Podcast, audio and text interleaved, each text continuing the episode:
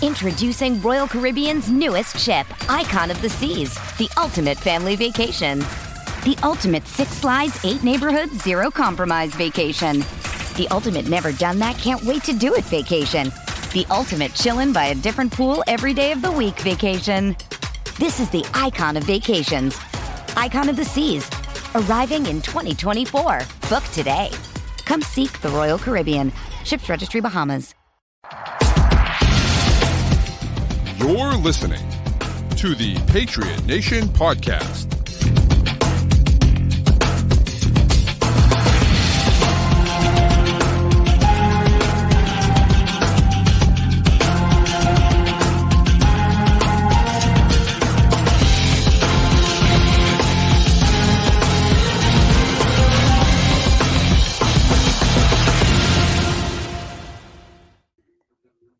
Hey, welcome into another edition of the Patriot Nation podcast. Of course, brought to you by FanDuel, the official sports wagering partner of CLNS Sports. Uh, go to fanduel.com slash Boston to sign up today. Uh, and today, it's, it's, your boy Pat Lane, as always, with my guy Matt St. Jean. And today we are joined by an incredibly special guest, beat writer for WEEI, a co host of the Six Rings podcast, and newly engaged Mike Kadlick oh, yeah. to talk about the Patriots moving on uh, we have we have a new a new uh, engagement and a, a new separation uh, of oh, yeah. uh, Bill Belichick and the New England Patriots. Of course, uh, is out as the head coach after 24 seasons. It's it's kind of crazy. But welcome in, Mike. We uh, we love having you on, sir. It's good to see you again. Yeah, thanks for uh, thanks for having me. What a uh, what a day to do it. We we planned this earlier in the week. We didn't know what was going to happen, and so uh, glad to do it on uh, one of the more monumental days in in Boston sports history. So yeah. thanks for having me, guys. Yep. It's it's one of those. It's definitely one of those days where it's like, you know, where were you when you found out that you know Belichick got fired and or Whatever. Let's do it. Was everybody awake for it? I'm I'm gonna. Was everybody I, awake for it, or did somebody roll over and see a Twitter notification? How did this go down for you guys? I was so I was on Twitter when it was announced, but I was looking at them announcing the London games. So I had just mm-hmm. like copied the tweet, the link to the tweet about the London opponents being announced. I was about to send it to people because there's two teams and they're hosting games. The Patriots play on the road next year, which is something we're not going to unpack until a later date. Um, but I went to send that to somebody, and then I opened Slack and saw that somebody had just sent the Bill Belichick oh, yeah. tweet. And I was like, oh, and then I went back to Twitter, and it was the next one down, and I had missed it. yeah, so you? I I have to be at work uh, for seven fifteen, and so I was I was obviously on the road.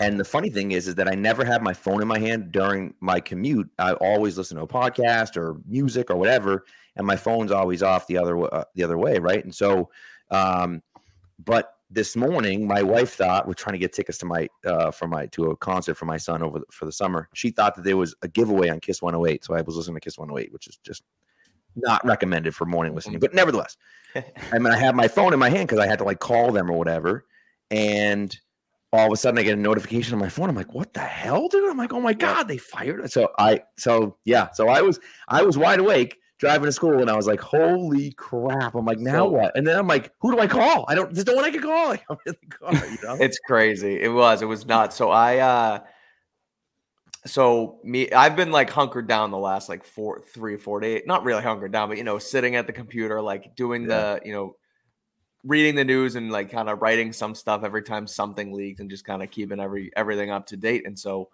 me and me and my fiance woke up this morning to go for a run because we're training for a marathon. And so we we're on like a regimented schedule. It was like up and early. She's an accountant, so she's in her busy season. It's like starting yep. this week. And so mm-hmm. we got up early and I was like, all right, this is perfect. You know, you get up, you get the run done. we were scheduled for like a five mile run today. And so we get up, we leave the house at seven. I was like, all right, we'll get this over with. I'll go back, shower, and then we'll wait and see what happens. And literally, like quarter mile into the run, I, I I get a buzz on my watch, and it's Adam Schefter, and I'm like, uh, and I was like, I gotta go. And she's like, what? I was like, Bill's gone, Bill's gone. And so I just turned the other way and ran back to our apartment. And that's incredible. Fingers. That's like, so, yeah, so how far into the run were you? I I have to do my five miles tomorrow because I did like a quarter of a mile and I was done. so it was yeah, it was tough. That's I, incredible. I gotta, yeah, so I can't take a rest day on a Friday now because I, I had to run back for Bill. But oh, I, am I'm, I'm now we're here. if you had done like a mile of your run too, and you had to run back a mile, uh, that would that would be. I know. brutal. I was lucky that it was like halfway. It was like halfway. So we have to do like a longer run this weekend, and I was like, I'm gonna get like halfway through that. I'm gonna be halfway across the freaking you know wherever, and then they're gonna announce like Mayo, and I'm gonna have to Right. run all the way back. like, oh my god. yeah. Oh goodness. Yeah. I mean, that's you know just luck of the draw, right? In that situation. So, yeah, it was crazy. And then I'm driving, right? So I can't tweet or send anything out or whatever. So I'm like, "Right, now what? You know. So, um, but hey, it was you know it's it's a crazy time. I do think, and I think Mike, you're on board with this, and I think you've said this before too. Like, I think the timing was right. I think it was it was the right timing for everyone involved. It did. I really did like seeing them at the podium together today. I thought that it, seemed very genuine to me. It seemed like they actually respected each other. That it was really coming from a place where they, you know, really kind of came to the decision together, and it wasn't, you know, Belichick's getting fired as as you know Matt Felger Matt said this afternoon, or you know Robert Kraft is too cheap to whatever. You know, it, that wasn't the case. I don't think. I think Bill looked at the roster and said, "I want to get, I want to get my next 14 wins." And I don't know if that's going to happen in the next two years with the Patriots. And Kraft looked at it and said, yeah, the drafting and the coaching hasn't been great the last few years, and I think we're ready to move on. And I think they both kind of looked at it and said, "That's the way it goes," you know. Yeah, I, I mean, while I agree with that to an extent, I do think that at the end of the day, if Kraft never really pushed for it, that maybe Bill would have came back and said, you Yeah. know what, I will stay. Like so, uh, on one hand, I I do kind of think maybe it was you know from the from the team or the Kraft side of things that you know they sort of says, all right.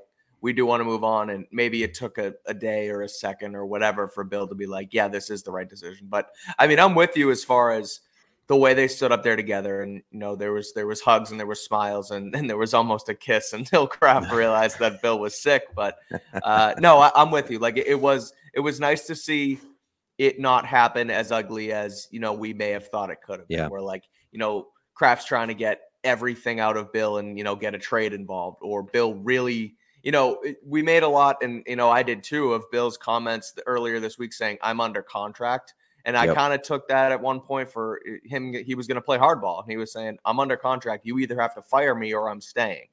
But at the end of the day, I think that, you know, whether he was setting that up on Monday or not, I'm sure that, you know, the talks they had over the last 72 hours kind of made him realize and the Krafts realize that, look, like we've done this for so long.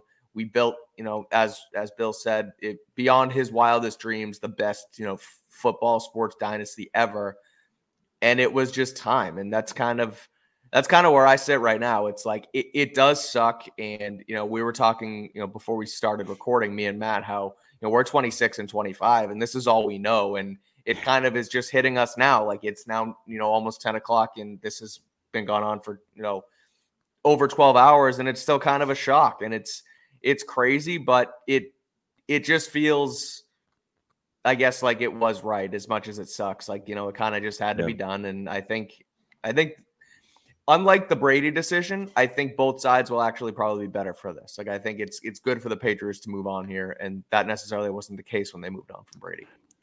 One one of the things that I think would be, you know, interesting to ask here if we had some truth serum and we could talk to both parties would be Why was Malcolm go? Butler benched? well, that, that that's always going to be number Yeah. one.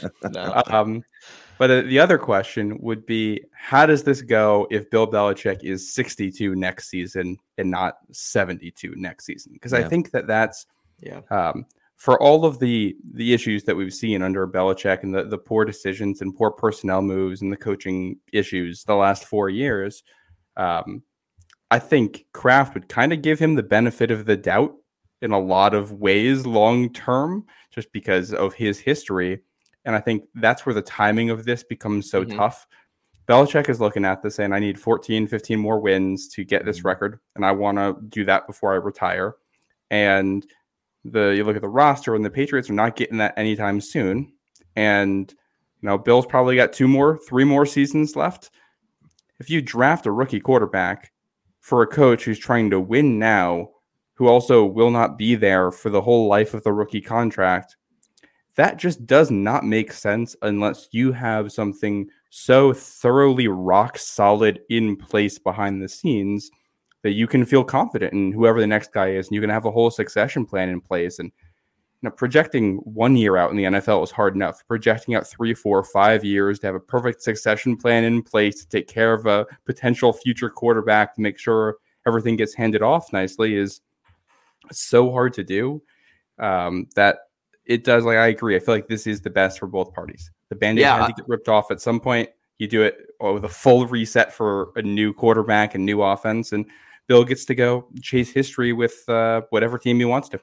Yeah, I think if they had gone eight and nine this year too, they would have, you know, it would have been a different conversation. Say they were Yeah. picking fifteenth in the Right. draft order, and they didn't have an opportunity to go get, you know, a potential franchise-changing quarterback or have all this cap space. Like, yeah, I mean, you're right, Matt. It's it, the timing of it mixed in with Bill's age is so crucial because, you know, you can look at it and say, well, yeah, let's give him another chance. And what if he can succeed with a with a rookie quarterback? But then you look at his age, and it, it's kind of I'm just regurgitating what you just mentioned, but the timing of you know where they are in the draft order and how much cap space they have, and what Bill wants versus what the Kraft like the Krafts kind of need to rebuild this, where Bill is looking for some quick wins and get out of here and let me go to Nantucket. So it just it's I- all yeah, Yeah. it just makes sense.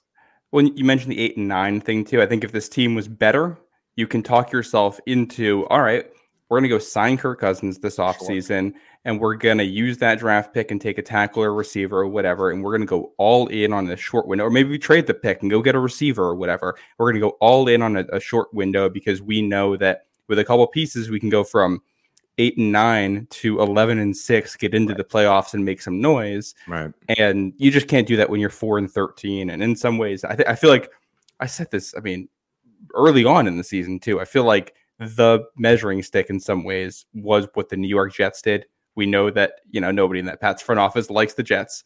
And when you finish behind a jets team that went all in this season and lost their quarterback four plays into the season and you split with them and you lose at home um, i think that's kind of if there's if there was like a tie in the thought process for Kraft, that feels like the tiebreaker that's going to go against keeping Bill around. Right. Yeah. Um, one thing uh, Holly mentions here that it hit her tonight, right? And, and like someone passed, right? And I'll tell you, my mom, I t- I talked to my mom this morning, and my mom like literally was crying this morning, like you know. And I, I, I know it's a little, it's a little much, right? But it does. It feels to a lot of people like they're losing a family member, like they're losing a loved one, right? Because Bill's been here for so long.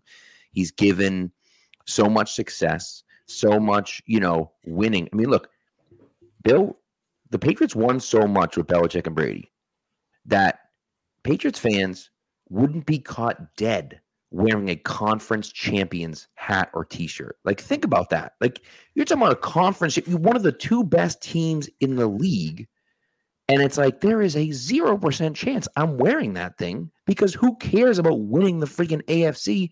We want to win the championship, right? And so that's the standard that was set by Belichick and Brady and you know obviously we just felt as though we were always going to win when we had Bill and Brady here and to lose that course, Brady's already gone, and now to lose it with Bill is just kind of the end of an era, and and it's so you know it's it's tough.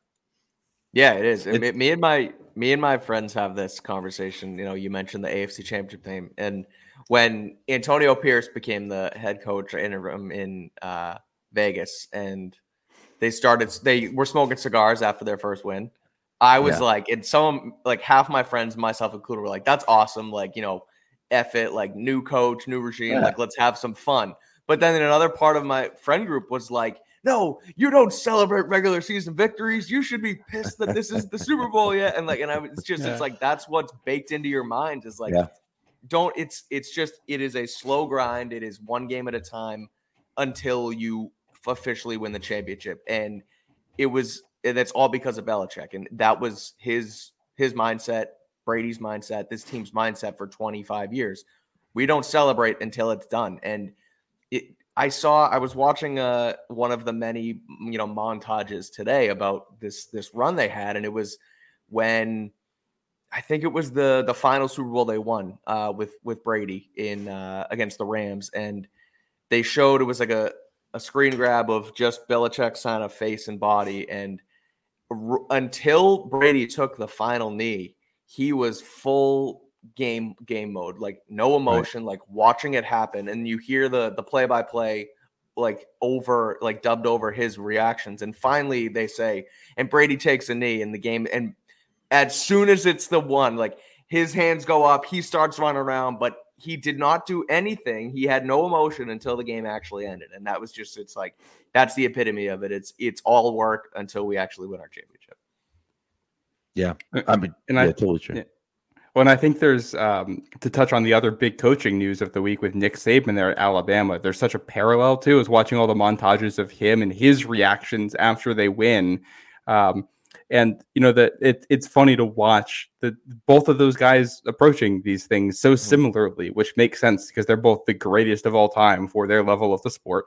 Guys who had unbelievable dynasties around the same time, who coached together and learned together, uh, having that same mindset. Um, you know, they're just the culture that comes with. You look at the old the old Patriots clips and inside the locker room from like the 03 and 04 seasons, and they're on a historic winning streak and they're like six and one or whatever. And you got Belichick in the locker room being like, six wins means nothing in this league. Like Mhm. we got we got a lot of more games to go. That doesn't get you anything. And you know, as a fan, you're watching, they're like, oh, it's you're six and one. We're going to the Super Bowl. Like this team's so good. Right. And it's so different from the approach on the inside. It's so so professional. Um, and you know, that's I think it's going to be the big question going forward. What does the culture look like? Um, Right. um, we can segue that into who the new hire could be if you guys want, but um, what what it should look like, what it could look like, how that influences the hires. In a lot of ways, the most interesting thing here, given some of the reporting about the culture not being as strong the last year or two. Well, that's kind of where like the whole thing with well, do we give Bill another year and can we kind of hold on to this one last time? I think that the writing on was kind of on the wall culture wise, and uh, not that you know Bill can't win. Like I think he'll go win elsewhere. I do. I think he's going to have success wherever he goes. I think he can rebuild a culture. I think I think the way he runs a football team is correct. I just think that we keep using the you know the perfect storm thing. I just think it kind of ran its course here, and I think that that culture it was starting to break a little bit because when you don't win, like That's the key.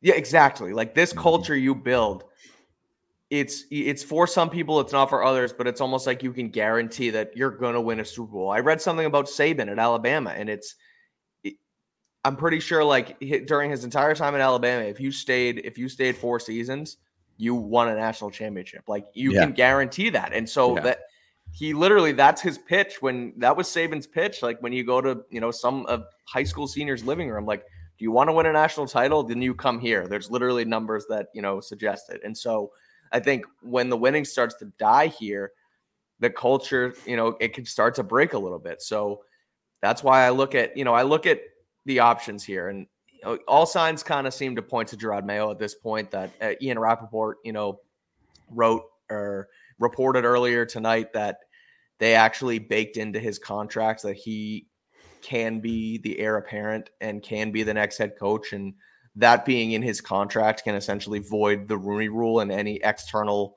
uh, requirements for for uh, candidates. So if they want to, they could have made Jerod Mayo the, the head coach today, and there would have been no repercussions for it. So I just wonder, and I look at that, and it's like, okay, is it completely Bill's culture?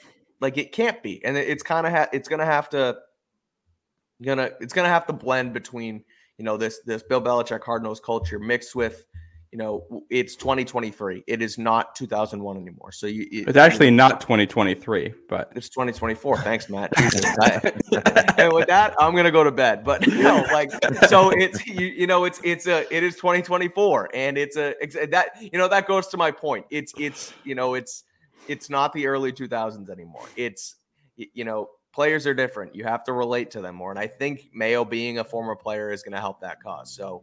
If he can uniquely blend what he knows as a former player mixed with what Bill taught him as a coach, then I think it can succeed, but I it can't just be carbon copied. Like you kind of have to, you know, work with the times here. So Yeah. I, I do. I Yeah. think I think I think it's going to end up being Mayo, but I, I wouldn't write off Vrabel either right now. I I just want to jump in for a sec here because I hadn't realized this before, but Chad Graff snuck in his article earlier, this line, Now, barring a change of heart from owners Robert and Jonathan Kraft, Mayo will become Belichick's successor. An announcement could come as soon as the middle of next week, which feels as close to a confirmation as Yeah. we've gotten on anything here, uh, even with a timeline on it. Yeah, I you know what I just the the thing is, and I don't know, you know, I'm not sure what where obviously Chad knows a hell of a lot more than I do, that's for sure. But like, I, I wonder if that was written into Mayo's contract last year, which it was, um, and from all accounts, Mayo is a great leader of men. The guys in the locker room respect the hell out of him. He impressed in his interviews last year when he went and interviewed at places. The Patriots were obviously very impressed with him and and gave him that contract last year. But I think for me, when he signed that contract, they didn't know that Mike Vrabel was going to be available. And so now Mike Vrabel's available. We know Kraft's feelings about Vrabel. We saw Vrabel back here. It certainly sounds like he wants to come back here. Now, you may have to choose between Jerod Mayo and, and, and Mike Vrabel. I don't know who they're going to choose. I don't. But I think you better listen to your players and gauge where their interest is. Mack Wilson per, felt pretty strongly about Jerod Mayo, which makes sense. He's a GM. Uh, he's a he's a GM. He's a, he's a defensive player, right? And and was coached by Jerod Mayo. But like, you know, do people want to play for Vrabel? Do, will will will Vrabel get more respect in the locker room than Mayo will? And I don't know. I don't know if that's necessarily true or not. But like, will Vrabel bring guys with him? Do they like the kid Peters in San Francisco? And is he more likely to come here as the GM if Vrabel is the head coach? So there are things that you have to take into account because yes, that says it in his contract. And so they're able to just bring him in as the head coach without interviewing anybody. But they don't have to do that. They just say that he they Right. can do that is all that says. And so they can still go through the hiring process. Yes, they'd have to follow the Rooney rule and they'd have to do all the but fine. But that's okay. Um, and so I, I just think for me, you look at it and say, okay, let's let's see where this goes. I wouldn't be surprised if they were interested in in Vrabel, and I think Vrabel was interested in them as well. Mhm. Is there a chance that Mayo stays on as def- as defensive coordinator if Vrabel's here? Probably not. Especially That's the I thought maybe that might be dicey. true. Now you're hearing this information about him being the the the you know taking over for Belichick. I can't imagine he stays after that. But you know, I think there's a, at least a possibility. Is there a possibility that Vrabel comes in as the defensive coordinator for Jerod Mayo? Seems unlikely. Seems like he would be able to get a head coaching job fairly easily. But maybe he says, "Screw it! I don't like any of the jobs out there, and so I'm going to come to New England for a year, still getting paid by Tennessee. I can come and do whatever I want." And then and then go from there. So I think that that's interesting, and I believe the Rooney Rule. Someone asked about it. I believe the Rooney Rule is, is now two um, black interviews. I believe you have to give. Right? Is it not just one? It used to be just one. Yeah, I it believe it's sounds right. It is too. So Yeah, even if you're interviewing Mayo, that's still not enough. You have to bring in, you know, who whomever it might be. you I know, think it's two outside or- the organization as well. I think it's two minorities outside the organization. then I they- So this is- even- So my question is this: is that is this like a all or nothing situation where they can either promote Mayo or they have to go through the whole thing, or can they just interview whoever they want to interview and then I later think- promote Mayo? I think it's I think it's either well, I theoretically you could promote Mayo, but it doesn't matter. Once you go through the whole process, doesn't make a difference. No. You know what I mean? So you're saying could they only interview like could they just do Vrabel and Mayo as interviews type thing? Yeah, if that if it came down to those two, could they just interview those two and then promote Mayo? I I, I suspect the league would have an issue with it, but I don't really because Well, if it's so- a succession plan, the succession plan is gone the second you start interviewing Other other, people. people. for the job. Right.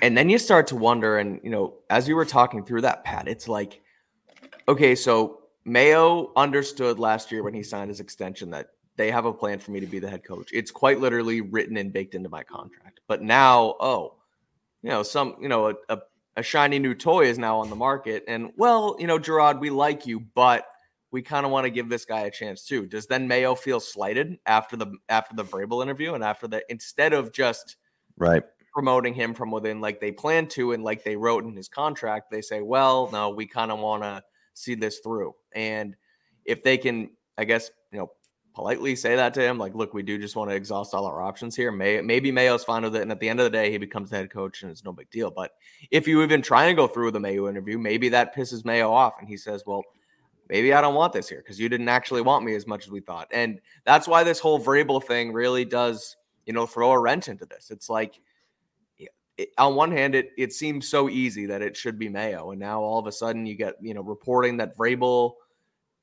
doesn't want you know, or excuse me, Vrabel and uh, the Patriots have mutual interests, and maybe Vrabel does want to be here. And then he actually not only at one point when this started to kind of circulate, Vrabel was still with the Titans. Now they just fired him, and he is a free agent. He can go wherever he wants, and so it, it does. Uh, and I wonder where they go because you're right, Pat. Like they have a, an infatuation with Vrabel, and Vrabel has an infatuation with this team, and so it, it could kind of go off the rails quickly. You know, whether that's a good thing or a bad thing, we'll have to see. But uh, it's it's certainly interesting. I think there are three like kind of complicating factors with the Mayo part too. I think the first is that when they add that clause to his contract, nobody expects to be invoking it a year later. Uh, you're thinking this is two, three, four years down the road. We're talking yeah. about doing this, and he Mayo has probably less experience now than they thought he might have when they were going to be invoking this, and that might change the minds of some of the decision makers. The second part is that uh, I know Albert Breer, Sports Illustrated, had reported earlier about some tensions inside the locker room with the other coaches after he was after this clause was added, which uh, you know, if there if the idea was we're going to add this and in three years he's going to be the head coach and he's going to get the experience and he's going to work around these guys and it's all going to be perfect. That's one thing. It's another thing if he's not getting along with the guys in the locker room and if there actually is an issue there. Uh, and the last part, building off of that, is what the staffs would look like. Uh, I would assume um, Bill Belichick is going to want to take at least some of the people currently in that building to right. go with him wherever else he goes. I would also assume that if Jerod Mayo or Mike Vrabel is your head coach, they're going to want to keep some of the people in that building, and negotiating that is going to be a tricky thing. And um, if Jerod Mayo was going to be the next guy, and if Bill Belichick was on board with that, I have to wonder if some kind of preliminary negotiations on, you know, how we split up the kids in the divorce, so right. so to say, uh, yeah. those discussions already started with Bill and Kraft about how to proceed here, because I think that's, I don't know who fills out these staffs and who ends up in the GM office, I feel like are in some ways bigger questions here than who ends up the head coach. I think you can I think you can get a guy who's qualified to be a head coach here with no issues. Um, how they fill out the staff, especially on the offensive side of the ball, is big. On the defensive side of the ball, I think you'd like to maintain the culture and success that you've seen, and you don't want to shake that up in the process. And you know, balancing those for whoever it is that's making these calls is going to be uh, quite a balancing act. Here's my here's my easy um, you know, off the top of my head right now prediction on who at least is the mm. the core coaches for each staff. And I'm going to say that on Belichick's staff, it's Bill Belichick as the head coach, Josh McDaniels as the offensive coordinator, and Steve Belichick as the defensive coordinator. And then Mayo stays here, and he has Bill O'Brien stay on as his OC, and then they promote DeMarcus Covington as the defensive coordinator. Who Covington, while he hasn't called plays, and it's sort of been Mayo and Steve's thing here, he's sort of the the third tier on that yeah. uh, defensive coaching staff. He's had some. Uh, he's always on those like NFL Network lists of like up and coming assistants who could be a coordinator next. I, I was think he the head coach at the Shrine Bowl? Yes, yeah, it was him okay. and Troy Brown were the two. Uh, they were like the the head coaches of each side of the ball, if you okay, will. Yeah, and so. Yeah um, yeah, Covington. That's what Covington was. So that that's a guy who I could see become their their DC here if if Steve were to leave and go with uh, Bill, which I would assume that both Brian and Steve will probably follow along with with Bill Belichick. I, I would think, but I guess we'll see. Well, and I, so when I, I actually I actually think they shouldn't, in my opinion, uh, because I think you know you look at like the Shanahan's right. And mm-hmm, Mike yeah. said, "Kyle, go get a job somewhere else. I'm not hiring you until you're until you're a good." I think he said, "I'm not hiring you until you have a top five offense in the league." Right. Mm-hmm. And I think that you know you don't know how good of a coach Steve Belichick is if he's always coaching with his dad. Right. And so if you can send him somewhere wherever he goes, if he goes somewhere else and can prove that he's a good coach, now he's proven in the NFL he's a good coach. He's not just coaching with his dad Mm-hmm. He's he's proven that he's a good coach, and I think that that it may not make a difference, but I, I think that you know in some circles, I think that that would go a long way to showing that he actually is a good NFL coach and not just kind of riding his dad's coattails. And I don't know if that's true, but I think that that's kind of that's what some people in the league think, in my opinion. Well, that's exactly what I was going to bring up. Is that you're going to see a split there at some point, and the question is, do the Belichick kids say, "Hey, we got two, three more years with our dad. We're just going to go where he goes, and right. then get our own things after," or do they say, "This is the part where we split. We start to write our own story," and they both are plausible.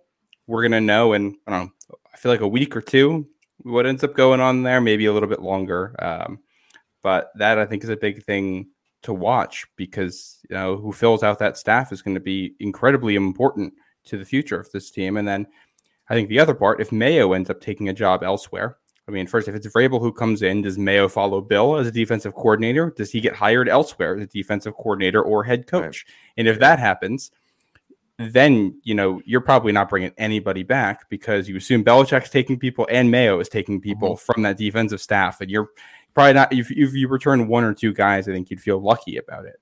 So that's something. Um, and then I'm going to go back to the Nick Saban situation here too, because there was reporting that Bill O'Brien did not get to pick his offensive staff when he came in last year. Now he may get to pick, or he and May, or he and Vrabel together, or whatever, may pick an offensive staff if he's sticking around.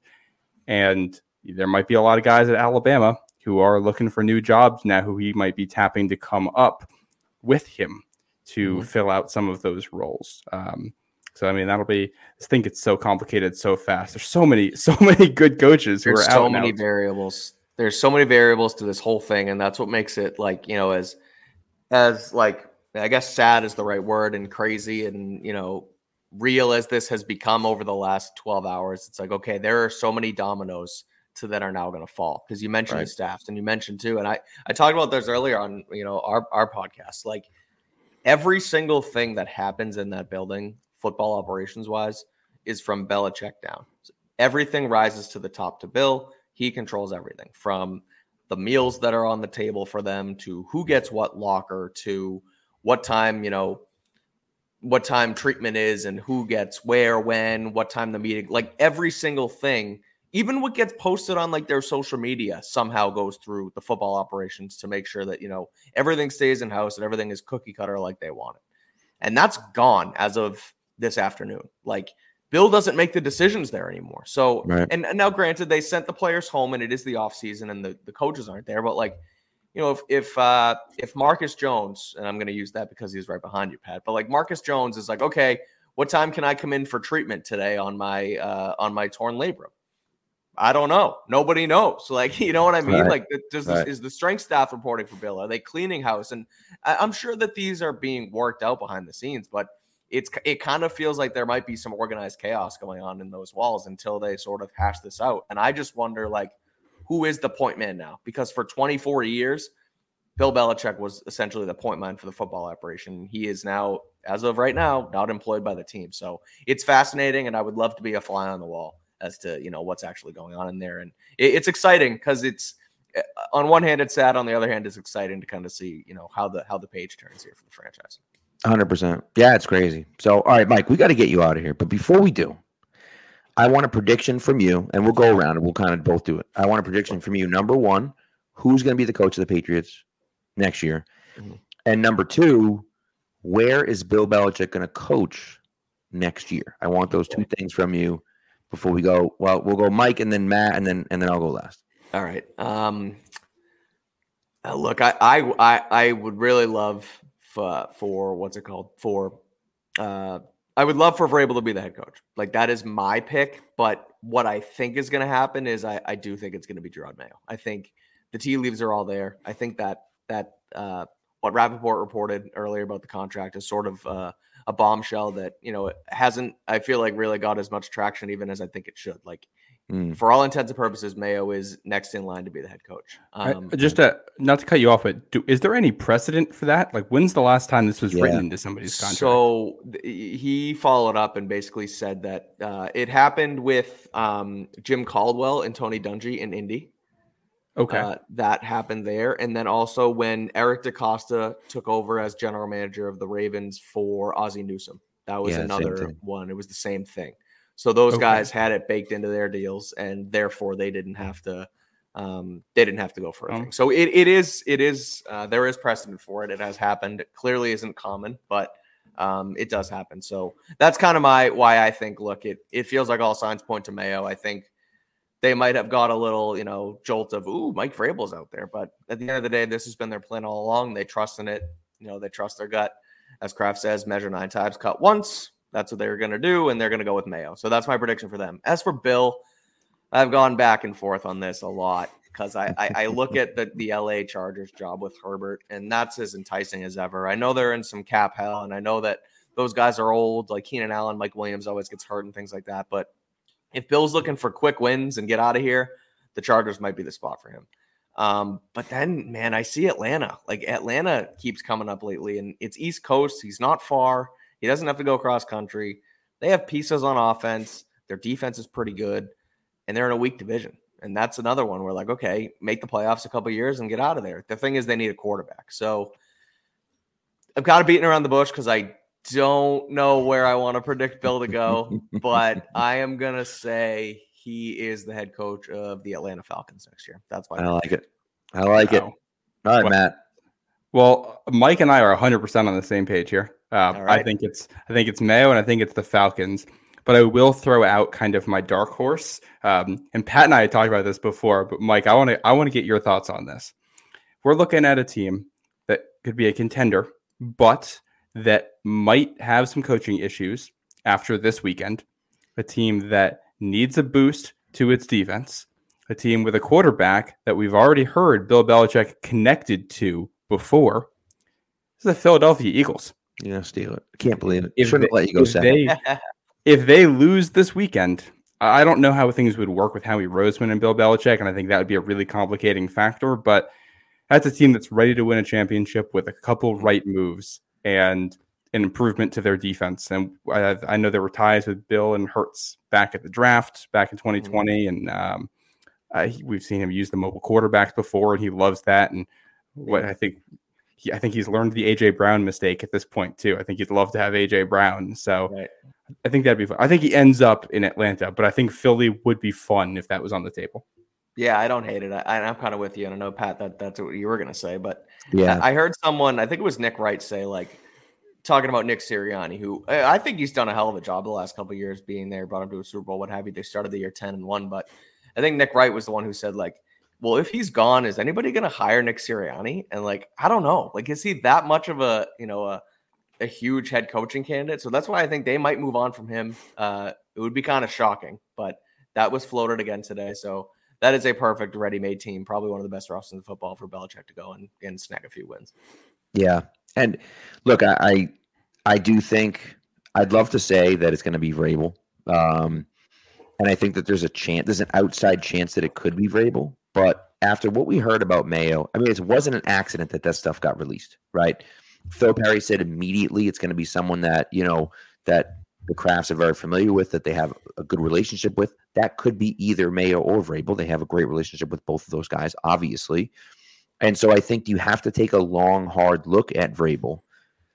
But I also think that, you know, Mayo could make sense. He's in the building already. If he has the respect of the guys, which again, I don't know if he does, but it sounds like he does, right? Um, and so for me, I look at that and think, okay, if it's Mayo, it's Mayo, and then we kind of go from there and see what happens. Um, and again, may, and I mentioned this already, but maybe, maybe Vrabel comes and says, "I'll be the D coordinator for a year. I'm getting paid two years by Tennessee, anyways. I don't love any of these jobs that are open, and so what am I going to do? Go be the Chargers head coach? Like whatever. But like, so what? You know, why am I going to go there? Or do I want to really want to go to Atlanta with Arthur Blank breathing, down my neck or whatever? You know, so I don't know. Uh, I'd be surprised if Mayo did that, but at least it's not outside the realm of possibility. Um, the Eagles thing is is interesting for me for Bill. I do think that that's a that's a great roster. I love Jalen Hurts. I think that he would work well with Jalen Hurts. I believe Hurts got taken before. Did Hurts get taken before um, Dugger? Correct, and they were. I think that they were so. going to Yeah. take him at that spot if he lasted to them, which he didn't. So, uh, nevertheless, the other team, and my dad texted me. My dad and I were talking about this earlier, and he mentioned this team as well because Adam Schefter did come out and say that there are there's at least one team that's very interested in Belichick that hasn't fired their coach yet. And I think in a similar situation, in the same exact division, is the Dallas Cowboys. Mhm. And you're in a situation where you have a hell of a roster. You have the closest thing to Lawrence Taylor that we've seen in the league since Lawrence Taylor left. And Mike McCarthy stinks. If they somehow lose in the first round of the Green Bay Packers, Mike McCarthy's not surviving the weekend. And so that would be the perfect spot.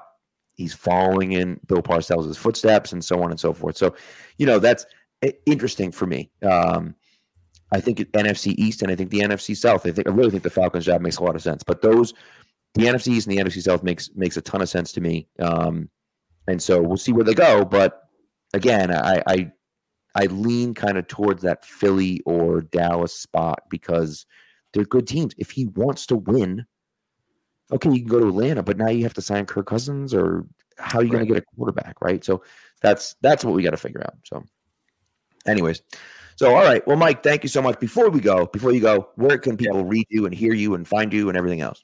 Oh boy, uh, can't you at this point? No, uh, we got. Uh, let's see. You can read all my stuff, Pat's coverage, everything. WEEI.com. Uh, Six Rings and Football Things podcast with Fitzy and Andy Hart. Uh, we'll be there basically, you know, all week, all day, trying to figure out what's going on with the Pats. So you can listen to that, rate, review, subscribe, all that good stuff, and uh, follow me on Twitter at Mike Kadlick, where you can, you know, read all my uh, all my Patriots takes and agree or disagree with them, whatever you want to do. But I love it. And- I love it. And you'll get updates on the uh, on the running too. Yes, Yeah, come come for the Patriots takes. Stay for the updates on the marathon training. that's correct. I love it. I love it. So, all right, Mike. Well, thank you so much. We appreciate it. Thanks for coming through. Uh, love having you. We'll, we'll have to have you on again soon. All right. I don't know what. I think we may have lost him there. See you, Mike. All right. That was awesome. He's a great guy. We love having Mike on the show. Uh, we're going to get into a break, and then we come back from the break. We'll just do a, few more things um, about kind of. There's a few more things I want to touch on, and then we'll kind of get you guys out of here. We'll do the last few segments to get you guys out of here. All right.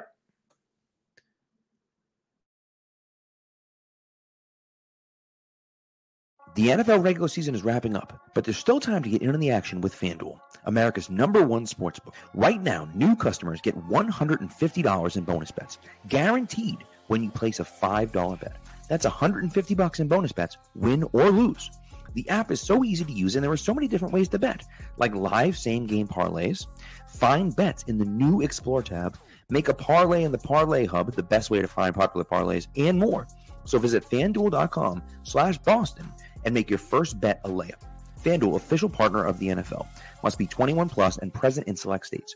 FanDuel is offering online sports wagering in Kansas under an agreement with Kansas Star Casino LLC.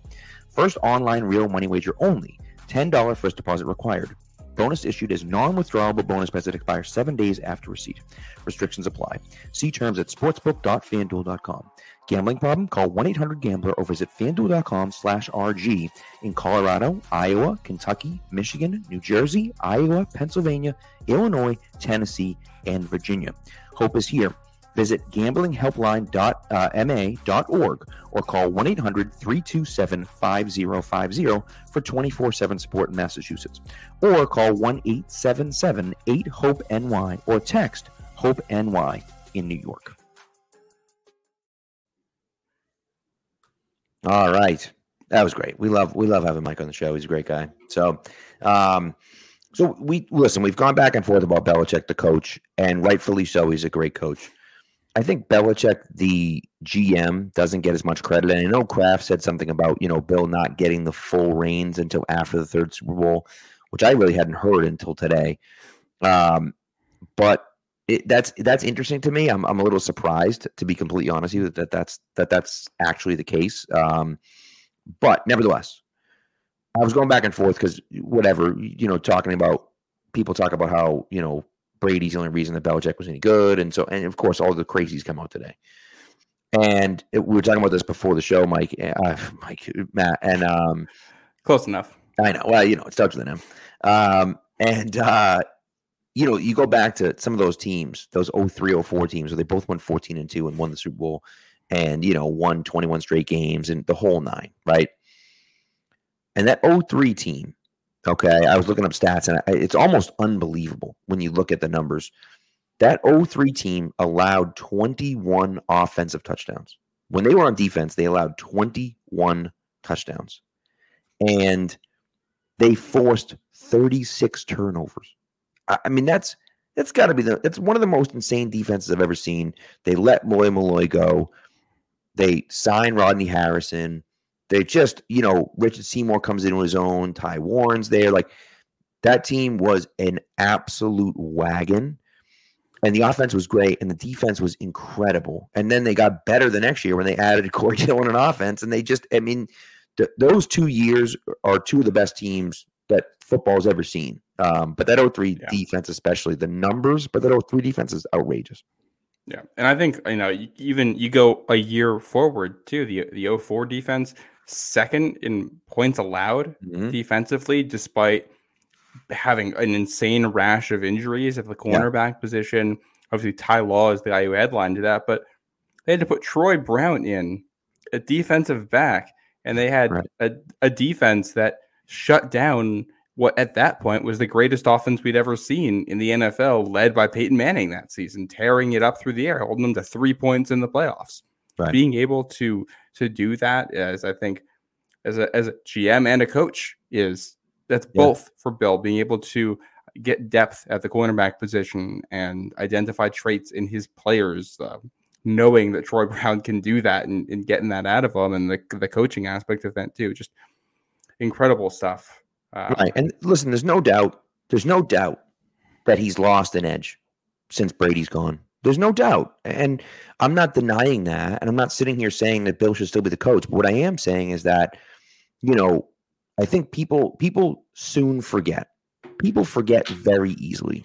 The 2001 Patriots set a record for the most return touchdowns in the history of the NFL, and I believe that record is still standing for uh, for defensive special teams. They played three postseason games. They scored three offensive touchdowns. Three.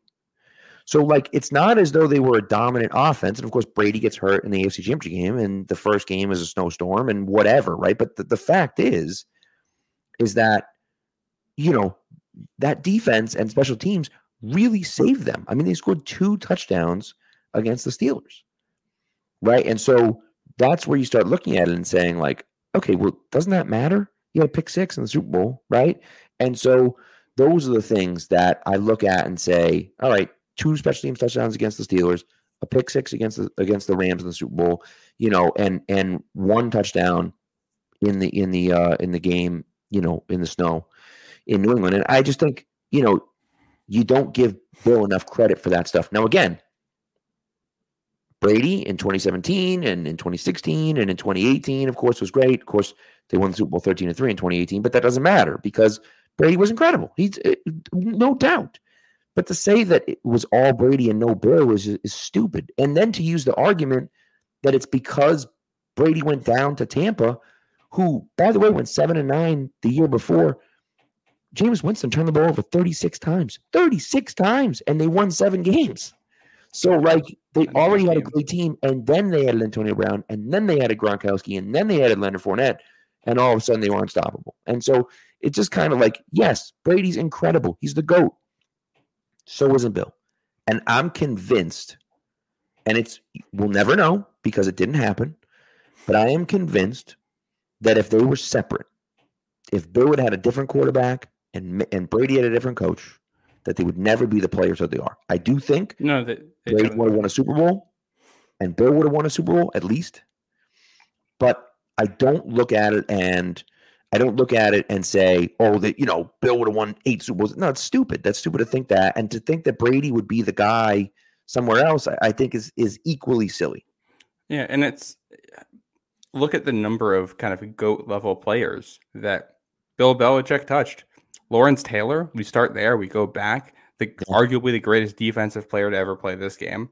Obviously, Tom Brady, or you ask Tom, he's not the player he is today without what Belichick was able to do for him, the way they were able to read defenses together, analyze tape, and mm-hmm. and go through the process and every everything that came with their relationship. Rob Gronkowski, identifying that talent, drafting, developing him, taking what is um, a somewhat unique personality and fitting that in into the NFL world in a professional way and making it work, which you know applies to Lawrence Taylor as well with uh, his Yeah. Yeah. off-field shenanigans. Uh, you go to special teams. You know he didn't uh, develop Vinatieri, but Stephen Gostkowski is uh, not a Hall of Famer, but one of the great kickers of this era, and Matthew Slater, who uh, for what he did, his specific role in special teams is the greatest of all time at that, and that's all under Belichick. Um, and it's you know it's the fact that he's had so many great players play for him doesn't take away from Bill Belichick's legacy. It adds to it. These guys are great because they play for him. It's not the only reason why they have obviously innate abilities on their own. Um, but Right. the the fact that these things came together is what enabled that greatness, and it goes to so many people in the front office and the coaching staffs as well that he had.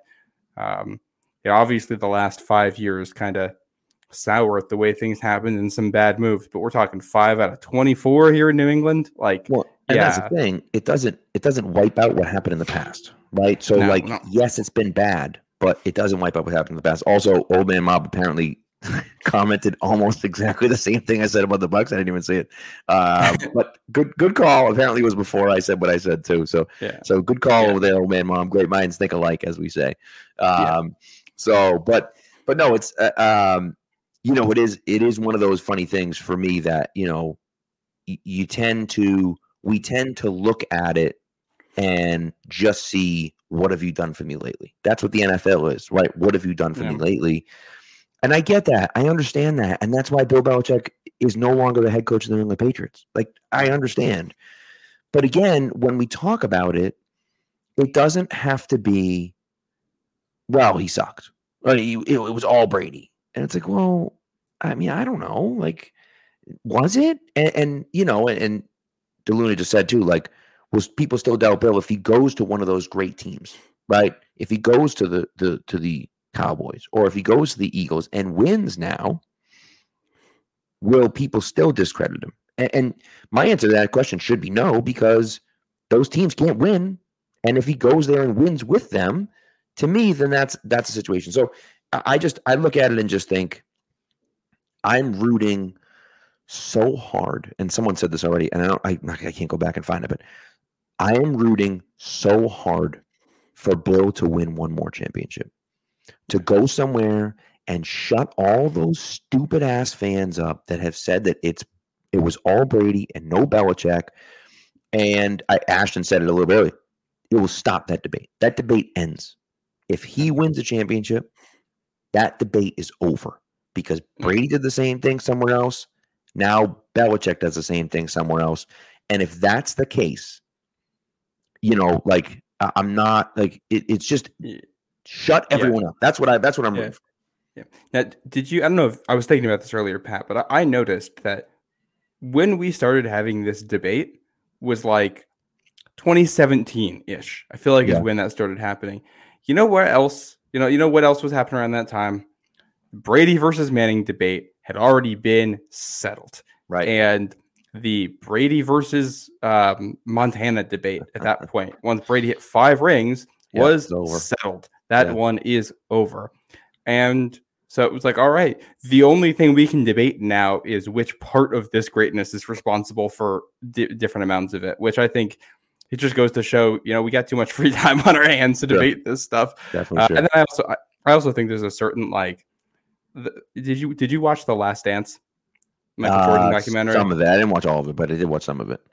there's a certain the last danceification of this where like that whole documentary talks a lot about the struggles between the head coach the front office and michael jordan and the way that those all thing all came together and i think people kind of view the patriots through that lens which doesn't make sense and especially should not make sense after what we saw today you know Right. you don't you, you didn't have that with the bulls with michael jordan and the owner and, and you know and the coaches and guys saying hey uh, we're you know, a bull forever or whatever this is the last this is it for Kraft in New England, not Kraft, Belichick in New England.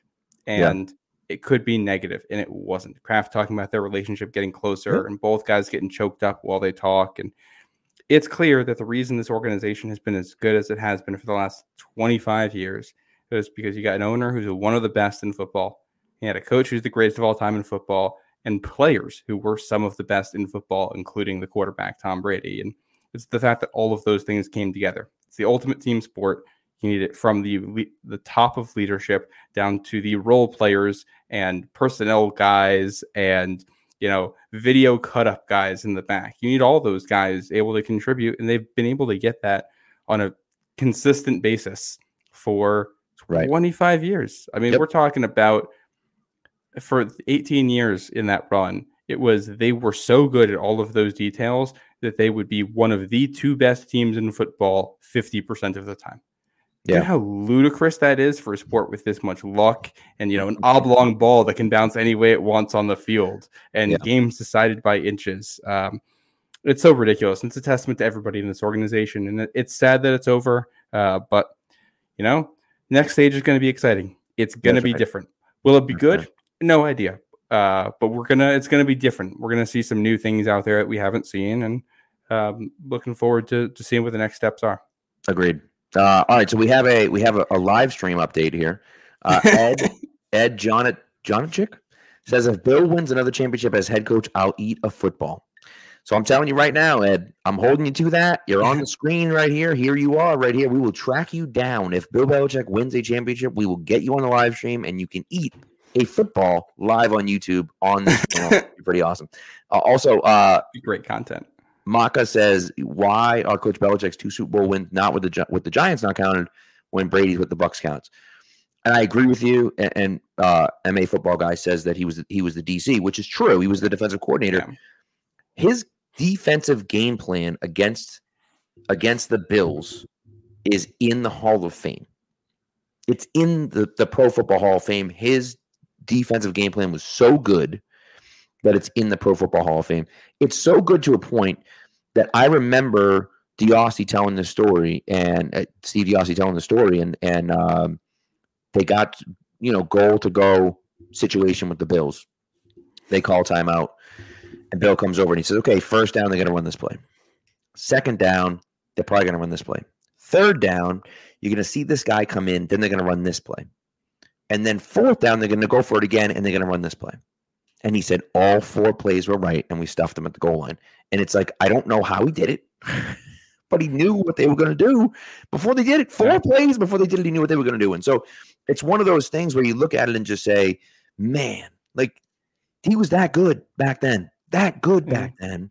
And he's And you know, that's one of those things where it's like, yes, he wasn't the head coach, but defensive coordinator wise, he was really was that got- good and that much of a, reason that they won. When's the last time you saw a coordinator get carried off on the shoulders of Right. players? Yeah. yeah, uh, and it's like it's it won't count towards his record uh, in the same way it does for Brady because course, Brady yeah. played and for record we we ba- when it comes to like record and games we count QB and head coach only essentially we don't really do it for anybody else but. Bill, Bill has those rings. He physically, I assume he still has them somewhere. does. Physically has those rings. Yep. Um, and he earned them, and he's been fantastic. Before we go, before we get into our last segments, can we Yeah. touch on the Vrabel versus Mayo thing too? Because we did, we got into it a little bit, but I'd like to. Yes, thought- Sure. I- Before we do, Ed asked about Bill to the Giants, and I think that's an interesting that's an interesting idea as well. The Giants obviously haven't fired Brian Daboll. I don't know if that they will, and I don't know if Bill would want to go to the Giants because you're kind of stuck with Daniel Jones in that situation. Yeah, Maybe you will, maybe you right won't, maybe you won't. But I think you're probably stuck with Daniel Jones, and I don't know how much he would be intrigued by that. It is the Giants, though, and we know that Bill loves the Giants, and so I think that there's it's not outside the realm of possibility. It would just be surprising based on what the roster looks like. If he wants to win right now, you're in what is a challenging division with two good teams. I just Yeah. I would find it unlikely for him to go to the Giants, even though like the sentimentality of it, sentimentality of it, I don't know. Yeah, whatever. you got very sentimental for him to go back to the Giants, but I- just I don't know if if that's the right spot for him. And if sentimentality were that big to Bill, I think he would have done what it took to stay in New England. Yeah, too. sure, Um, I think he's willing to go somewhere new here. Um, and Yeah. I think Atlanta makes sense. For for the Mayo versus Vrabel thing, I was I was actually talking to my dad about this earlier, and I'm I side with Mayo here. I think uh, that's at least the way I lean. Yeah. Pretty simply because uh, from what we can tell, there's a decent culture in that locker room, especially on defense. Mhm. And they got good things going on that side of the ball. And this is one of the rare opportunities where you can fire a coach and keep some of your culture, leadership, whatever, however you want to phrase it, Sure. intact. You can always hire somebody from outside the building. That's always an option for you in the future. Uh, and with what we've heard Mike Vrabel say about New England, I feel like you could pretty much attempt him to come to New England at any point you want if you love him as a coach. And New England, as long as the Krafts are owners and seem to be doing a good job like they've been doing, will always be a desirable location. And you're not going to have a hard time hiring guys who are considered quality.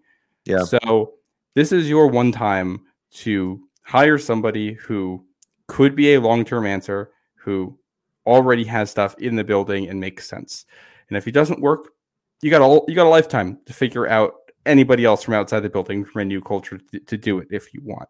Um, and the other thing with Mayo is that the issue with the culture was on offense, and um, I think I think the real wild card here. There's kind of an assumption that it'll be McDaniels or Bill O'Brien as the offensive coordinator. And the interesting thing would be if that doesn't happen, if they go outside the building and overhaul the offensive staff.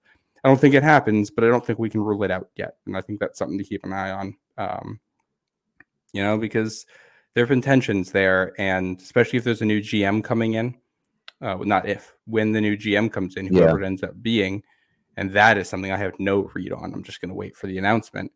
Wouldn't be shocked if they're saying, "Hey, you know, I want, I want my guys on offense," um, and I think that'll be a, a point where, I mean, I said it the last time we talked before we knew it was going to happen. You need everybody on the same page when it comes to the offensive style. That's that's the number one goal here is your next step. And Mhm. the last thing you want is to keep Bill O'Brien because he's there, and you get a GM in the building who prefers a different style of offense, and the quarterback you draft is somebody who fits that style of offense and doesn't fit Bill O'Brien, and and then you're just trying to adjust things on the fly. Like that's not that's not what we want here.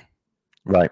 Right. And listen, I think it's a good point by you. I really do. Um, and, you know, I think it makes sense.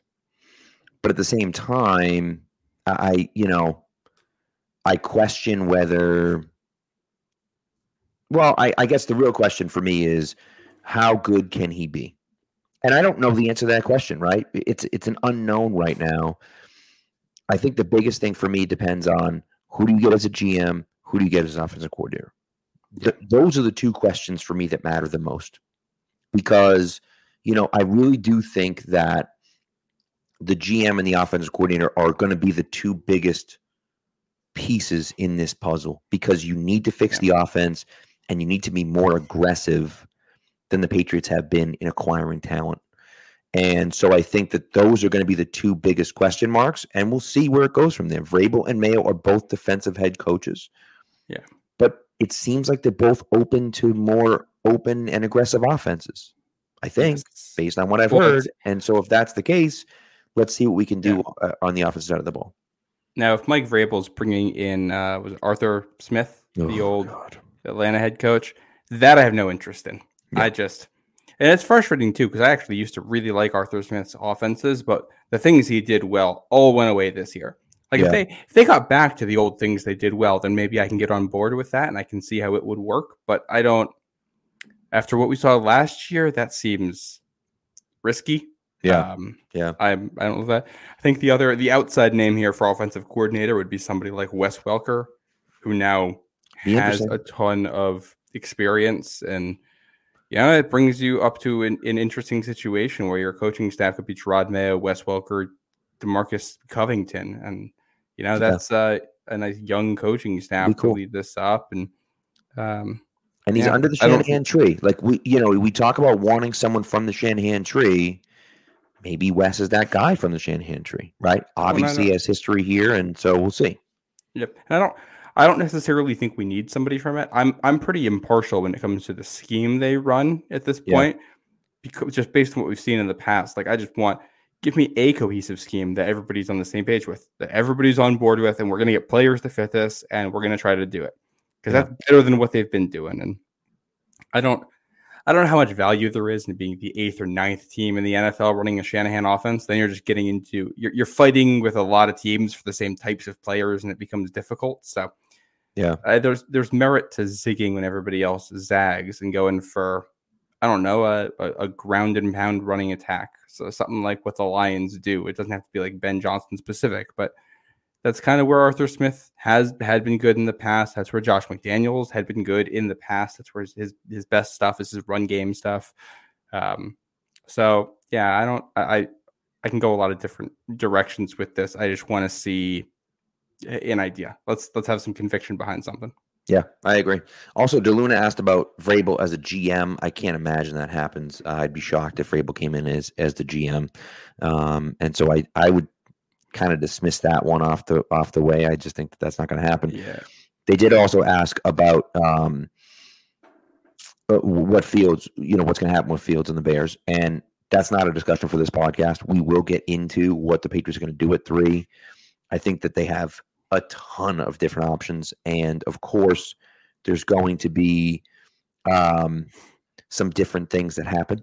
Right? I look at it and just think like, okay, this could be interesting, um, and they they could go in this direction, they can go in that direction, and so there's a lot of different directions they could go in.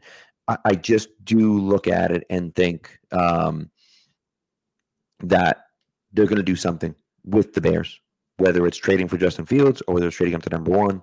We'll talk about it. But I, I just think that that's, I don't want to get into that now because it, opens up a whole can of worms. But I do think that that's, I the majority of what we're going to be talking about over the next few months, I think, is going to revolve around the Chicago Bears.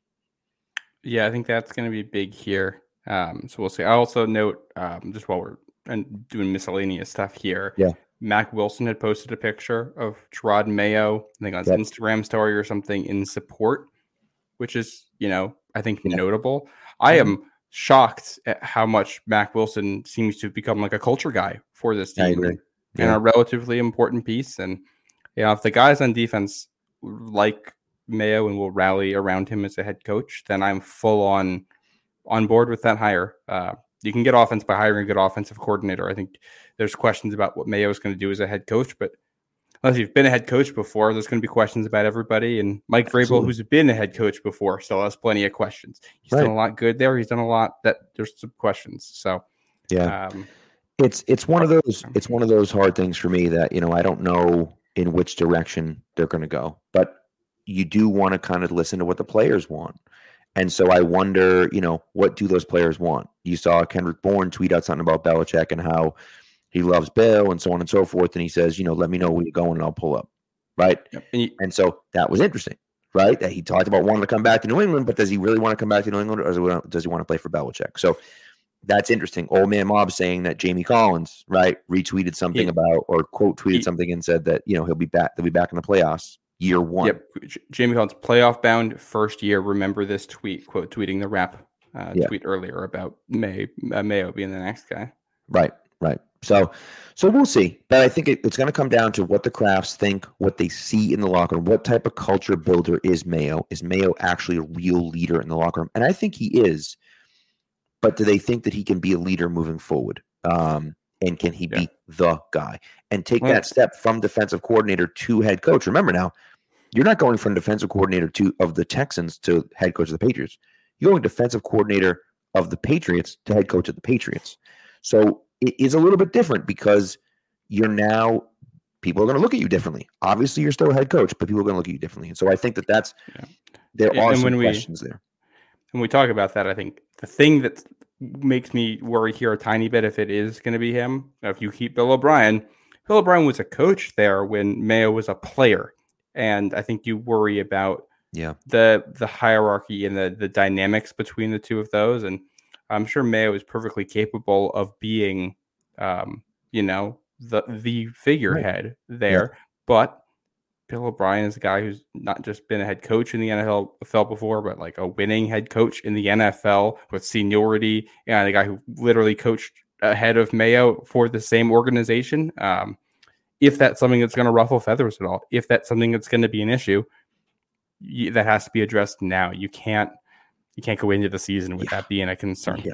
Uh, kidding. because we're not but two years in a row now of dysfunction with the offensive coaching staff and that's that can't happen i can deal with bad players i can deal with bad draft picks i cannot deal with a bad system and structure Not on offense I agree. Couldn't agree more.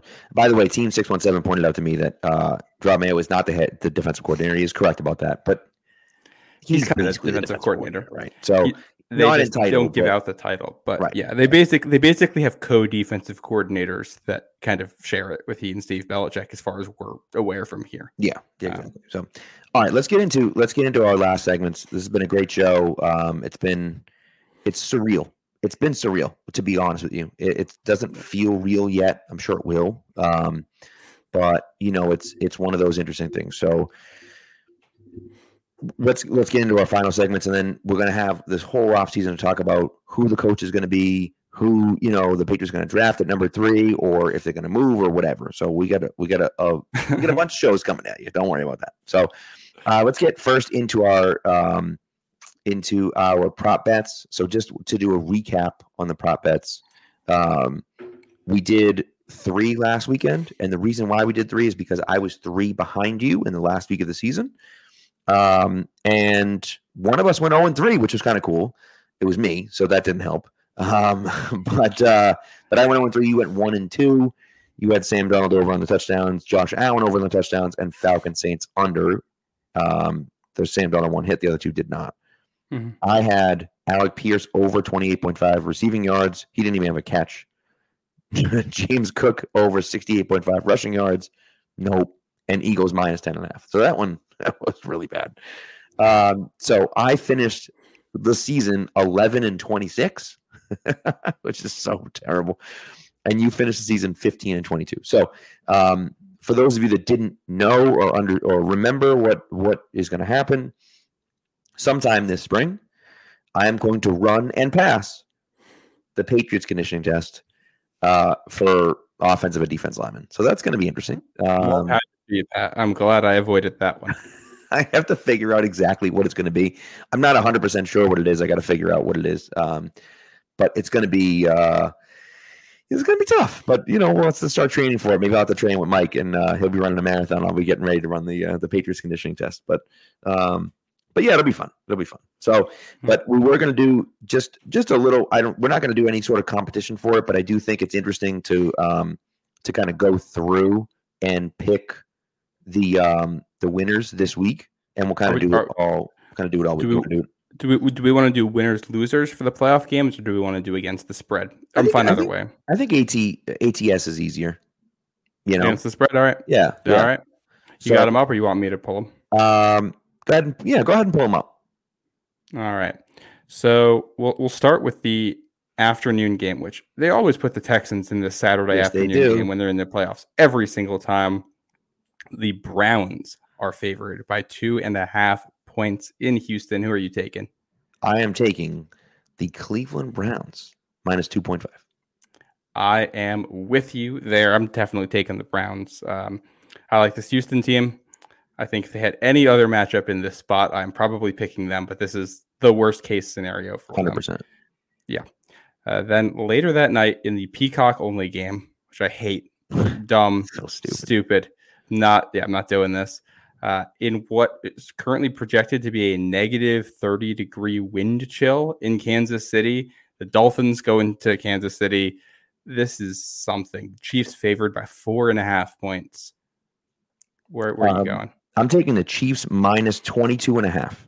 No, I, no, but the Chiefs minus four and a half. I, the Dolphins may not score a point. Like I, I just in that type of weather with the candy ass uniforms, uh, uh nope. Well, and it's and the Chiefs have a good defense. Like I and the, the Dolphins are so injured. Yeah, right now. This is I mean this was the worst case scenario for the Dolphins. I feel like I feel like it would have been so much more fun if we got Browns at Chiefs and Dolphins at Texans. I think those would be way more entertaining matchups for sure. us. yes. Uh, but yeah, I think I think this is I think my only concern picking this is that I don't think there's going to be a lot of points scored in this game. But I That's will true. take the Chiefs to cover Okay. this spread at at four and a half points. We move on to Sunday. We head up to a cold, windy, and potentially snowy Orchard Park like as the. Bills host the Steelers. Bills are hosted, or not, are favored by 10 points. Oh God. Um. All right. I don't want to do it, but I'm going to do it. Steelers plus ten. Jesus, So we're Hold we're we're, nose. We're completely in alignment right now. Pat. that's funny. yeah. Uh, you know what? I, I just I think that the Steelers play such ugly, terrible games that they're going to keep it within like seven. They're going to keep it within under ten points, and that's the only reason why I think I'll take Steelers plus ten. I don't think they really have any chance to win the game, especially without T.J. Watt. But yeah. I'll take the Steelers plus ten. I also wouldn't be surprised. SW fan says the Bills are going to win by twenty. I wouldn't be surprised to see that either. So yeah, it wouldn't it wouldn't shock me, but with these weather conditions uh, and the type of wind we're gonna see, like obviously we've seen Allen play well in that before, but yeah, I don't think yeah the way they've played this year, I think the Steelers, I think I think the Bills had previously been underrated, but are now a tiny bit overrated, and Steelers aren't good, but they'll drag you down to their level. So I'll take the Steelers to cover. So old man mob just Oh. said that the game could be moved to Cleveland. I don't know. it won't. I don't they think it will be. No, it um, won't. They it was reported earlier that that was false. Okay. Um, it will. it de- there are no. There's no contingency. They're playing this game in Buffalo. Well, there you go. I know that happened once or twice last year, um, but you know, yeah. Now this is, uh, and th- there could be snow. That's what they're looking at coming in. That lake effect Saturday into Sunday. Uh, I've been tracking this weather all week because I love, I love some bad weather playoff oh, it's the football. I, best. It's I the best. yeah. Um, but yeah, so we're, we're both taking the Steelers in that one. We go to the early or the, or the late afternoon game on Sunday, which is Packers at Cowboys. Cowboys favored by seven. What do you think? Give me the Packers plus seven. Interesting. Doing it. I'm doing it. I think. I think it's a little crazy, but I'm I'm down for it. I'm taking Cowboys here. I think they cover. I actually, my hot take on all this is that I think the Cowboys probably make it to like the NFC Championship game here, or potentially beyond, depending on what the matchups look like. Like I think this is, I think, I think the bracket finally breaks nicely for them here, and uh, Mike McCarthy, while not being the best coach in the world, I think is actually having probably the best season of his career, and I think we're going to see it here. Obviously, still, still plenty of flaws in his, his Yeah. makeup there, but. I kind of like the Cowboys in these playoffs. I'm taking them to cover. That's pretty much a guarantee that the Packers are winning this game. So, Yeah. I don't know. I'm pretty bad at this too, so you never know. yeah, yeah. Uh, we got the Sunday night game, the revenge game. Jared Goff against Matthew Stafford in Detroit. Lions favored by three. How do you feel? Just absolutely horrifying. Just absolutely horrifying. I, I just, you know, eh, it's it's just it's so frustrating because I want the Lions to win so bad, and now they have a tough matchup against the Rams with Matthew Stafford coming in. Friggin' Sam LaPorta got hurt. Like I, I just there's so many negative things against the Lions. I just can't possibly bring myself to pick against the Lions, though. I can't. So I'm taking. You said three and a half. Yeah. I'm taking the Lions minus three and a half. I have or, to. or I three, have to three. Okay, I have to because I have to believe that there's there's justice in this world, and that the Lions having the first home playoff game since 1993 are going to win and not lose to Matthew Stafford. But I, I we'll see. But that's what I want to have happen. See, I am rooting for the uh, rooting for the villain here. What I want in this game, what I'm predicting in this game, is that we're going to get a Matthew Stafford game-winning touchdown oh drive Oh for the Rams to silence that crowd. Oh God, that's horrifying. That is just I just give me the villain. Like that's Yeah. that to me is so much fun to, for him to go back into that building and shut them up. I think that would be the. Lions have theater. the Lions have figured out every single way to lose. They haven't done it that way yet, and so it makes sense. But like, but they also didn't do him wrong either. Like they moved on No. from him because they had to. They actually did right by him. You know, and No, so to did. lose to him is horrifying. Well, and that's that's what I think. Like I think everybody's going to uh, go for the feel good story here, but this is a Rams team that has played well, and the Lions are a little bit banged up. And, and what the Rams can do offensively, I think, is a really perfect match for what the Lions do poorly defensively, and I think Yeah. that could cause issues. Um, we might get a, a little bit of a, a high scoring game here. Last team with the ball wins type of thing, and give me uh give me give me the Rams in this one. Give me the Rams plus three. I like it. I like it. Yeah. All right, last game, right? Last game of the weekend. Yep. Uh, Monday night game. Buccaneers hosting the Eagles. Eagles are favored by three. Yep. Yep. I'm going Bucks plus three. Doing yeah, it. that's I'm definitely going Bucks plus three. It's I saw a report earlier that Jalen Hurts like hasn't been able to throw at practice, and AJ Brown was out of practice, and I assume both of those guys are going to play. But if they are that banged up and the way the team has been playing, Yeah, it doesn't it doesn't look good. But I will say, this is the perfect moment. This is the perfect spot for the Eagles to win a game, right? Like this is who they were a few years ago when they beat the Patriots. Like nobody believed in them. Everyone counted them out. They're one of the best teams in the league. Then they started falling. Of course, that year they lost their quarterback. But like, you know, it's all those things, and they just come together and figure it out. You know, Yeah. but I mean, how cool would it be? You talk about talk about comeback stories. How amazing would it be if Baker played the Browns in the Super Bowl and beat the Browns in the Super Bowl? That would be incredible. If the Browns somehow made the Super Bowl with Joe Flacco and then lost to Baker Mayfield, the guy that they got rid of, whew, that would be incredible. Yeah. So See, see if you look at if you look at my predictions here, what we're setting up is a pair of divisional games here, where you're going to get Browns Ravens and you're going to get Rams Niners next weekend.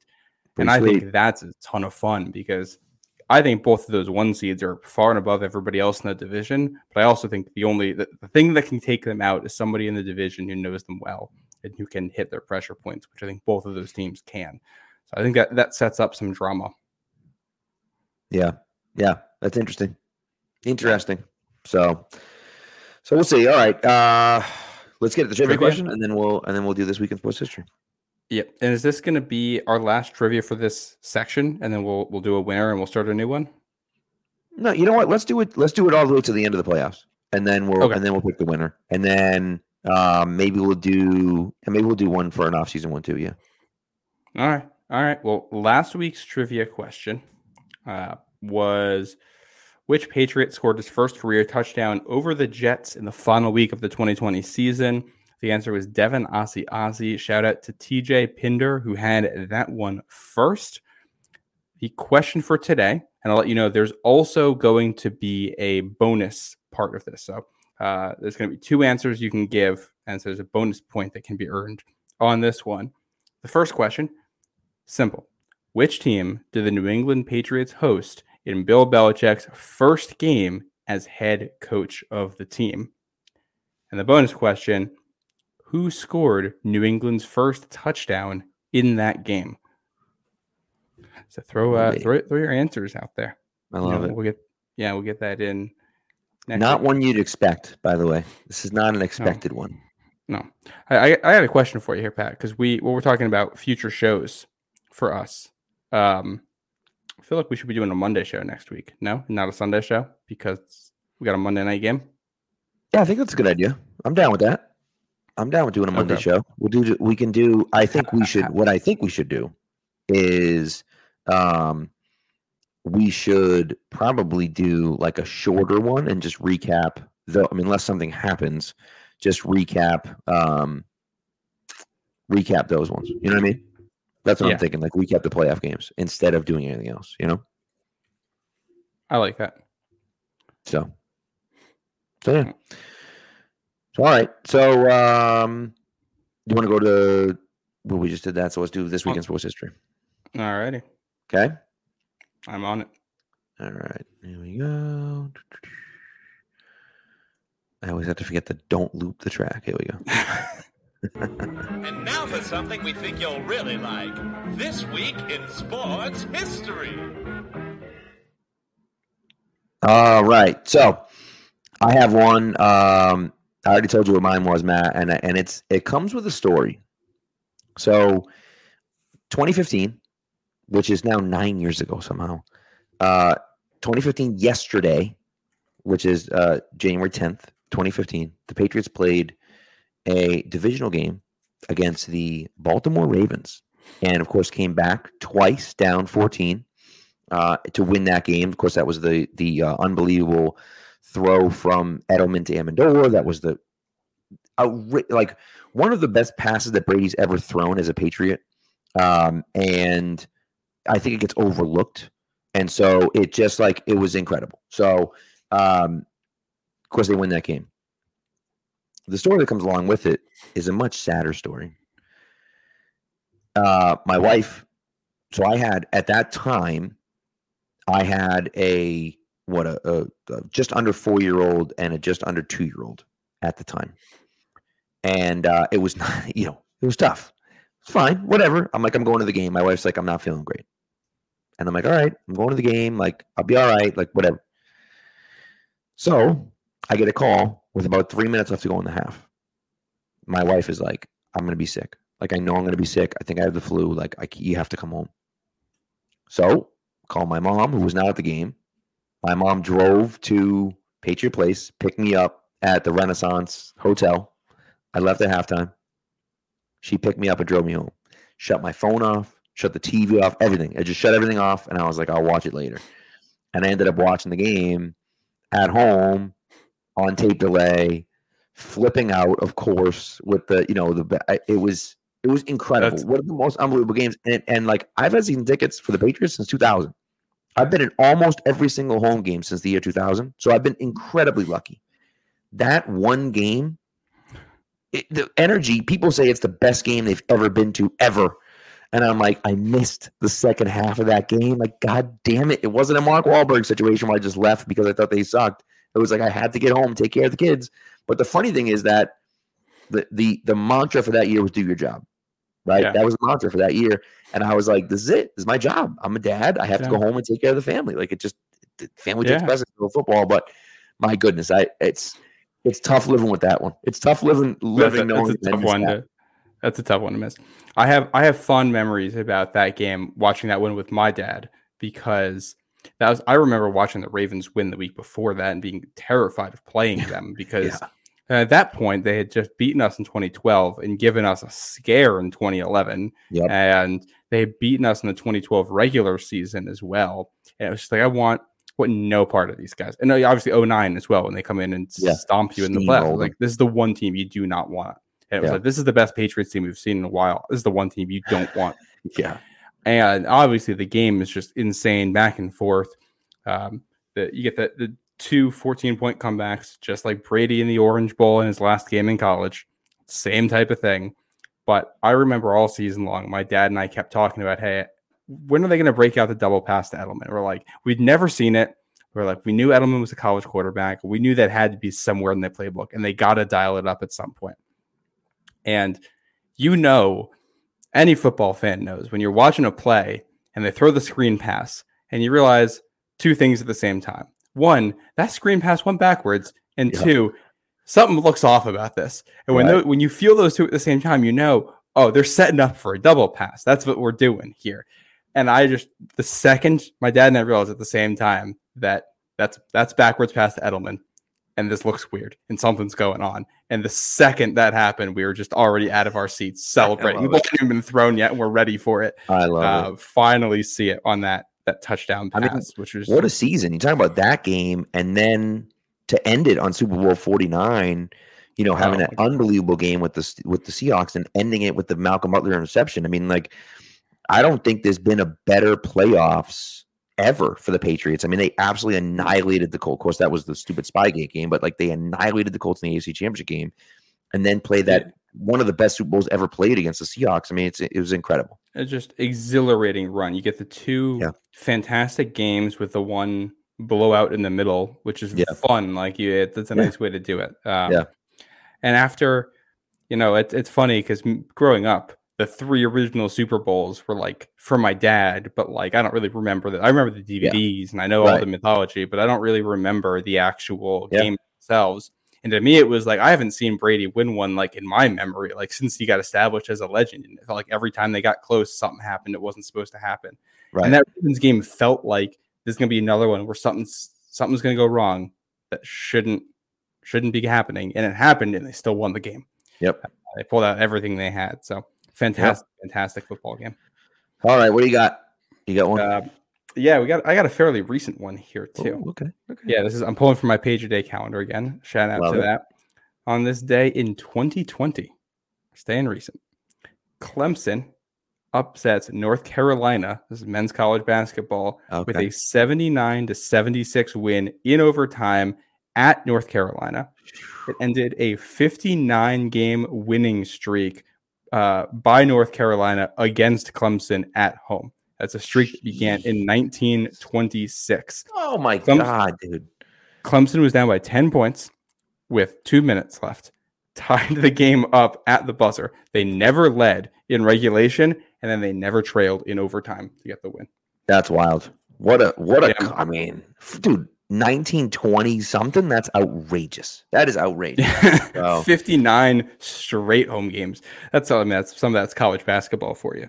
That's horrifying. Uh, well, yeah. they broke the curse. That's pretty cool. Yeah. While, while we're while we're talking about college sports, I got I'll got two things I'll mention. One, the hat I'm wearing. Go blue. Michigan, Blue. the huge the huge win earlier this week in a very, very fun national championship game. The other one, I feel like I'm kind of in a, a somewhat unique position here as a, a Providence College basketball fan to provide some advice to Patriots fans here in that uh, the Friars had who we thought was our head coach for life on our Yep. college basketball team last season. And he left after last year. And it's a whole a whole new era that we're in. And it's obviously not the same as the Bill Belichick situation, but kind of the recalibration for a season and the new things that come with it and the new joys because it's a new coach and a new style and also the new frustrations because there's things that this coach isn't as good at as the other ones. And I think that's something Patriots fans should expect next year, regardless of exactly how who the coach is and how good they are. There are going to be things that next year's team does better than what this past year's Patriots team did. Right. And that's going to feel great while it's happening. And there's also definitely going to be trade offs because Bill Belichick is really good at what he does. And even if they hire a guy who ends up being here for the next 30 years as the head coach, he's not going to be as good as Bill Belichick right out of the box. There's Yeah. going to be head scratching decisions, even if he ends up being that guy. And it's going to be an emotional roller coaster and it's going to be a very different experience. Um, and it's an exciting one, but you know, this is it's a new world and um, yeah, it's uh, it's an enjoyable experience to kind of get to learn. You get to learn to love something that you love in a different way, if that Yeah. makes sense. Yeah, and we'll see. I mean, uh, you know, there's a lot of question marks going into the offseason, but that makes it fun. And honestly, it's going to keep us busy. I'll tell you that much. So, um, you know, We're we gonna have a lot of listeners this year. It's gonna be fun. Yep. So, anyways, all right, that does it. Thanks again, Yeah. people, for tuning in. We really appreciate it. The chat was going crazy. We love you guys. Uh, thank you for making it more interesting. You guys enhance, always enhance the show, and so we appreciate you guys coming through. Um, as always, we see kind of those familiar faces, and then we have some new faces pop in every now and again too, which is cool. So, um, so thanks again for that. I, as Matt said, I think we'll, we'll be back Monday night. I think that makes some sense, especially with the long weekend. It's kind of like a Sunday night. Um, and so we we'll do probably half, do halftime of the Monday night game. We'll keep that's what I'm nice thinking. little- Halftime of the Monday night game, just like we do halftime on Sunday night, um, and we'll go from there. And then, you know, maybe once the off season comes, we may not do two shows a week. Maybe we'll only do one, but we might still do two shows depending on you know what the draft outlook looks like and things like that. So Yeah. we'll see. But uh, but anyways, that's the way it goes. So thank you everyone. We appreciate it, and uh, you know, we're gonna miss Bill Belichick like crazy, but you know, now we have a second team to root for. Now we have Bill Belichick's team to root for. So It's, it's bittersweet, um, and I'm I'm yes. glad that they let him go out on his own terms. I will say I like I like that about Kraft for Brady and Bill. Not Yep. trying. They weren't trying to they're them go out on their own terms. And what they say, if, if you love something, let it go. I feel like that's yeah, that's what's And- going on with these two greats. You know, when you're right, like I thought, you know, we talked about them getting compensation back, but Kraft said, you know, let him go away, let him let him do his thing, you know, and uh and don't worry about the compensation, right? And let him kind of get his own job and not have to worry about dealing with us and everything. And so, I think that that that really kind of shows what Kraft is all about and how much Kraft respected Bill in that instance. And so, um, so yeah, that's what we got. So, anyways, so thanks, guys. We appreciate it, and we will uh we will talk to you. We'll talk to you soon. Take care.